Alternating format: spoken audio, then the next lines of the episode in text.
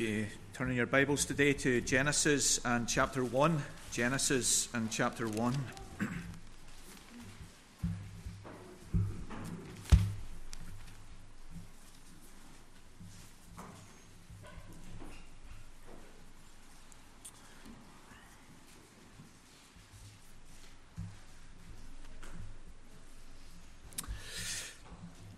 Today we're thinking of the fifth day of creation, uh, the birds and the fish. The May uh, 2021 National Geographic claimed uh, that scientists estimate that there are up to 430 billion birds on the earth at this time. And out of those billions, they have identified around 10,000 species or kinds, as it is in Genesis chapter 1. According to the British Ornithologists' Union list of species, there are 628 species of birds in the United Kingdom in November 2021. In most places in the UK, we can see around 40 different kinds of birds in our gardens and in our forests. The total number of living fish species is, is bigger. It's around 33,000. 70% of the world's species of fish live in the Pacific Ocean. In the UK, there are around 300 different species of fish, as the, the local fishermen uh, will be aware.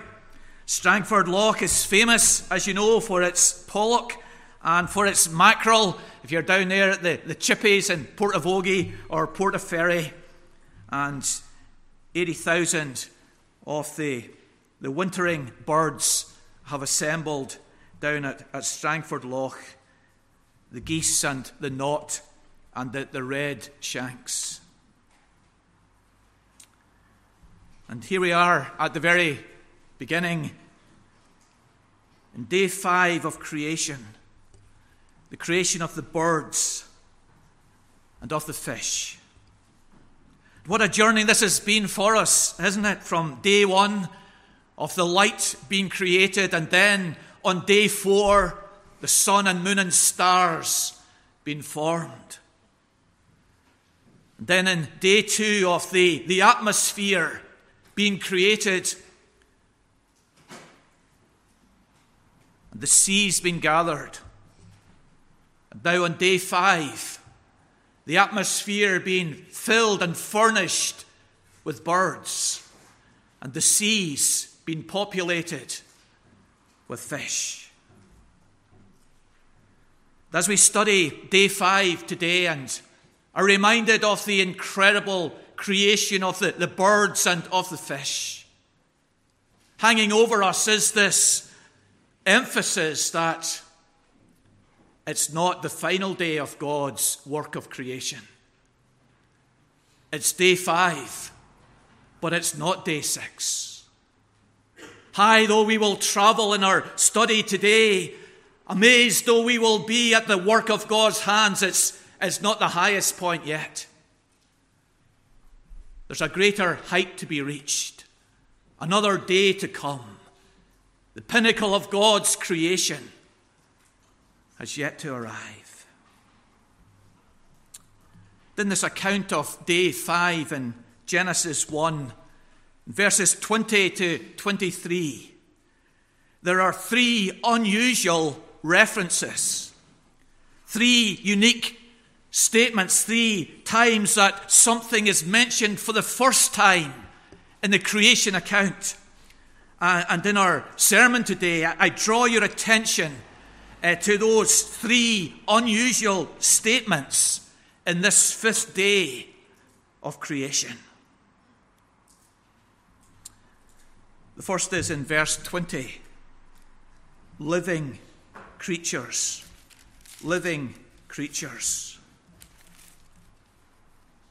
First time that living has been mentioned in the creation account. On day three, the land was filled with vegetation, with plants, and with trees and bushes, but it's not described as living. The Bible thus is making a distinction between the vegetation and day five, the living creatures. And part of the distinction is evident later in the creation account when the vegetation is given as the food of these living creatures in verse 29. And God said, Behold, I have given you every plant yielding seed that is on the face of all the earth, and every tree with seed in its fruit. So living creatures are set apart on a higher level than the plants and the vegetation. But what are living creatures? The word is used from verse 20 onwards in the creation account for birds, for fish, and then it's used of the beasts of the earth, and then in chapter 2, verse 7, for humankind. God breathed into his nostrils the breath that was living. The Hebrew word is translated in our Bible as life sometimes, as soul other times, and it refers, Douglas Kelly says, to the principle of consciousness, a new aspect of God's creation. New heights being reached and moved to in day five. Creatures, Henry Morris says, that breathe, that are animated, that have power to choose and to go places. Perhaps you're haunted by that rose bush that you planted last year. As it's grown and flowered and developed, you say, I planted it in the wrong place. Now, that rose bush is never going to move by itself. You'll need to get the fork out and dig it out of there and move it to the proper location. But the salmon off the north coast, they're going to head off to Scandinavia. The geese of Strangford, they're on their way to Canada. They are living creatures with consciousness who move, who take decisions, who choose. Here's a new phase, a new level of God's creation. Here is life in its fullness, distinct from the vegetation. Here's a new dimension of life. Living, conscious creatures. The language of verse 20 is picturesque, isn't it? Swarming with swarms of fish. It reflects that the rhyming that's, that's in the Hebrew, and God is interested in the aesthetic, in etiquette, in beauty, as well as the performance of his work of creation. And so should you and I be. But it's not only picturesque, it's powerful. He said, and it was so. What he commands comes to pass. And the war in Ukraine is still on today. Not merely because President Putin hasn't yet said enough, but because God in heaven hasn't yet said enough. His word is almighty. The higher status given to living creatures is reflected in God's care for the living creatures. Jesus teaches us in Matthew 6 that he provides food for the birds of the field. In Matthew 10, he reminds us that not a sparrow falls on the ground without our Father in heaven noticing it. Here's a new phase, a new level of the creation, living creatures and God's interest and care and compassion is great for them. But not too great. He loves us infinitely more than He loves them. And our care and compassion for our pets and for living creatures should be less than our care and compassion for one another. In January, a religious leader questioned the love of Christians, which was more for their pets than for having children. Such was their love for their dog, for their cat, for their parrot, that they put off having a family. And day five directs us to the proper perspective and value. The living creatures are important, a fresh stage of creation, but it's day five. Day six is yet to come. Living creatures. But a second distinctive of day five is large creatures. We have this uh, in, in the next verse, uh, verse number 21. Out of all the fish uh, which are created, one brand is, is singled out. God created, verse 21, the great sea creatures. The Hebrew word is used throughout the Old Testament in a range of places, translated as dragons, as monsters, as dinosaurs. Psalm 74 14 uses it, you crushed the heads of the sea monsters. Isaiah 27 1 describes the fleeting, twisting sea monster, the dragon in the sea. The word appears in writings outside of the Bible that, that, that date a way back and always in the context of deference, of fear, of intimidation. These sea monsters, the, the, the, writers outside of the Bible had the belief that they had some power, some control over the earth, and perhaps for that reason, guided by God, Moses specifies this brand of fish that are created, made by God, under His control, by His design. His people have nothing to fear from the great sea monsters. He rules them. Put your trust in God. But what creatures are being referred to here? I can see anyone with a Scottish connection getting excited. John MacArthur, he lists whales, stingrays, great white sharks, giant squid as included in this unusual and specified category of fish. But other commentators suggest that there's more that we're to see here. They indicate that this is one place that we're to include dinosaurs, which are now extinct. Creation ministries argue that there is often some element of truth in legends which have continued uh, down to this day.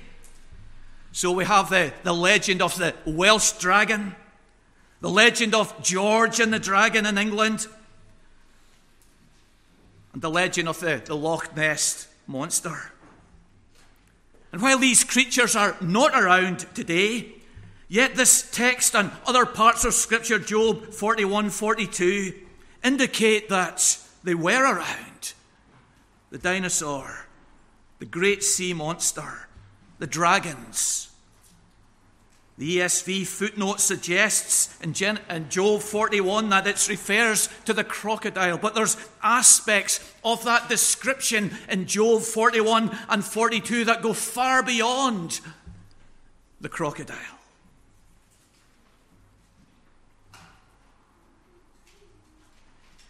This Job hears that incredible description of those large sea monsters. He feels small and insignificant. And he says regarding God, I know that you can do all things. And we're to use this, this second un, unusual inclusion in day five of the, the large creatures.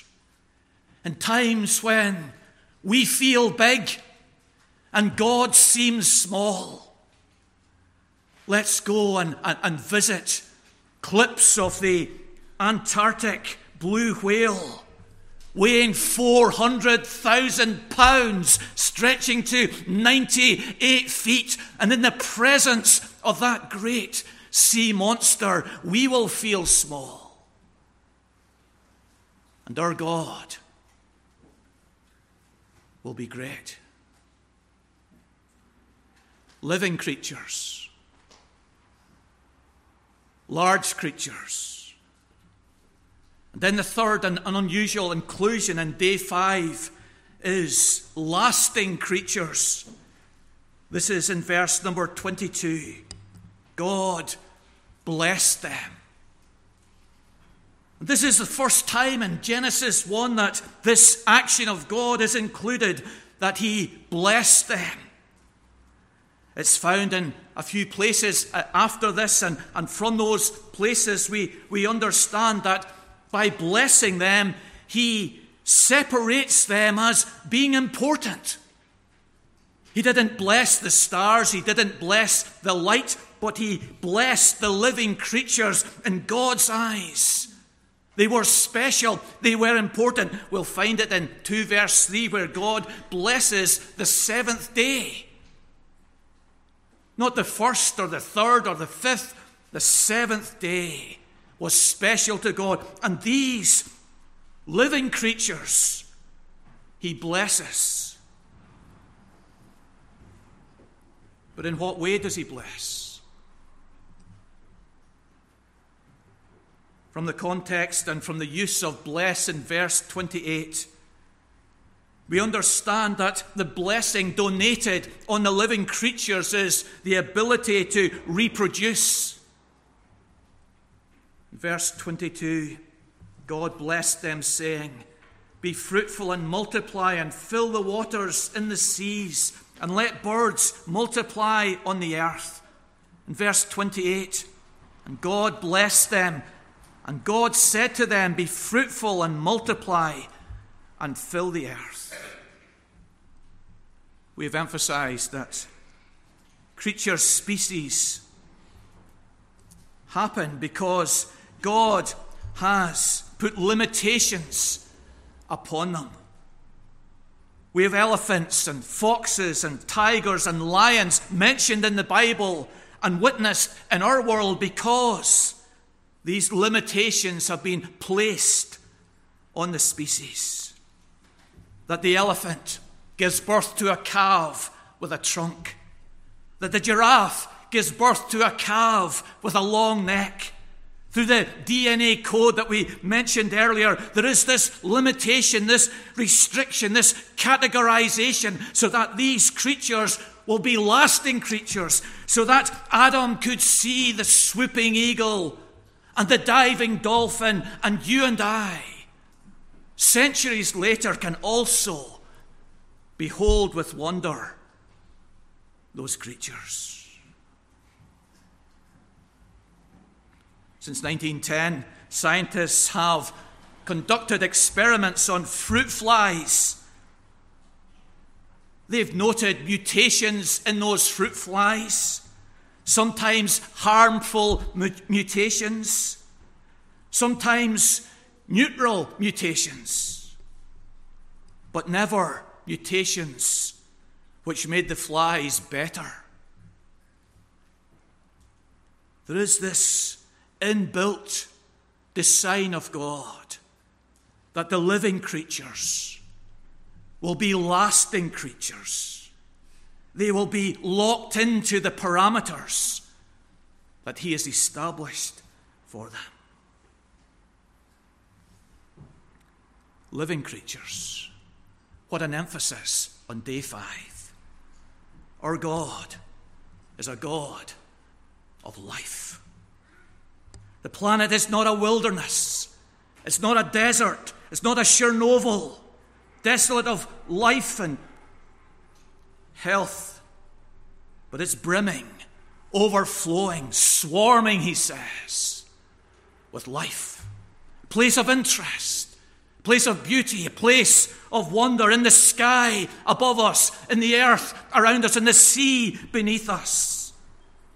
Living creatures with consciousness, movement, decisions. The seahorse with its locked jaw. Yet God has given it the ability to be able to suck in shrimp and a tail that can hang on to items to prevent it from being swept away. He's the God of life. And we come to Him today for life. In ourselves, we are lifeless. In ourselves, we are dead. In ourselves, we are unbelieving. But we come and, and worship today. We draw near to Him. We feel Him in the text. We come to God for life. Didn't Jesus talk to us about this again and again in, in John's Gospel? Sitting at the well, he spoke to the lady about the water of life. Talking to the hungry crowds, he spoke to them in chapter 6 about the bread of life. Speaking to the multitudes in chapter 8, he said, I am the light of life. Water, bread, light, all essential for human life, Jesus says, are metaphors of the life that he gives to satisfy our hunger for forgiveness, our desire for joy and fulfillment and hope. We come in these moments to the God of life. The large creatures, the white shark, 21 and a half tons, the crocodile with the the, the, the strongest bite out of any creature. The hippopotamus with its eyes and ears and nose in the top of its head so it can stay submerged in the water but see and hear. Why are they there? What is their purpose? Leviathan and Behemoth, that was God's question to Job. Job, do you know why I created them? What's their role and function in this world? And Job had no answer. They were big, they were real, but they were a mystery. Day five brings us to what is big and what is real, but what is mysterious. Your ill health your bereavement, your unemployment, the war in Ukraine. All these are big, they are real. But we don't know why. And it humbles us in the presence of God. The large creatures Spurgeon guides us here. He says, God, our God, He's too good to be unkind. He's too wise to make a mistake. When you cannot trace His hand, trust His heart. The living creatures the large creatures they're speaking to us today, and the lasting creatures. God has been so good in, in locking these species into the parameters that He's set out with, with the DNA and the instincts He's instilled into living creatures. Yes, the dinosaurs have, have passed on, but so many of the creatures He has made remain for us the woodpecker with its four toes locking on to the tree and hitting that tree at eight times per second at 1300 miles per hour with the shock absorbers holding on to its brain. How brilliant that God has preserved the woodpecker for us to see. the albatross, with its large wingspan, able to fly a thousand miles a day. What a sight. He's the God of lasting creatures, and we look to him today. And we think of our mortality, and we're reminded of how quickly we can feel it and experience it. And we look to him today to save us and to ensure that beyond this life we will enter the very presence of God. Isn't it striking in John 6 that Jesus says three times to everyone, anyone, children, teenagers, adults, pensioners who believe in Him, that He will raise them up at the last day. He saves us, He holds us, he will look after us beyond this world. And the principle of it here is in, in day five of creation living creatures, large creatures, lasting creatures. What a day. But it's day five. Day six is still to come. And day six reminds us of the one who is Lord of all creation. To Jesus, our Saviour, who demonstrated his lordship over the fish in the passage that we read in Matthew 17, who demonstrated his, his lordship over the fowl in his prediction to Peter before the cock crow twice, You'll deny me three times. He is Lord of birds, he is Lord of fish. As we leave church today, let's reaffirm him as our Lord. That in this day, in this week, we'll acknowledge him as Lord of our life.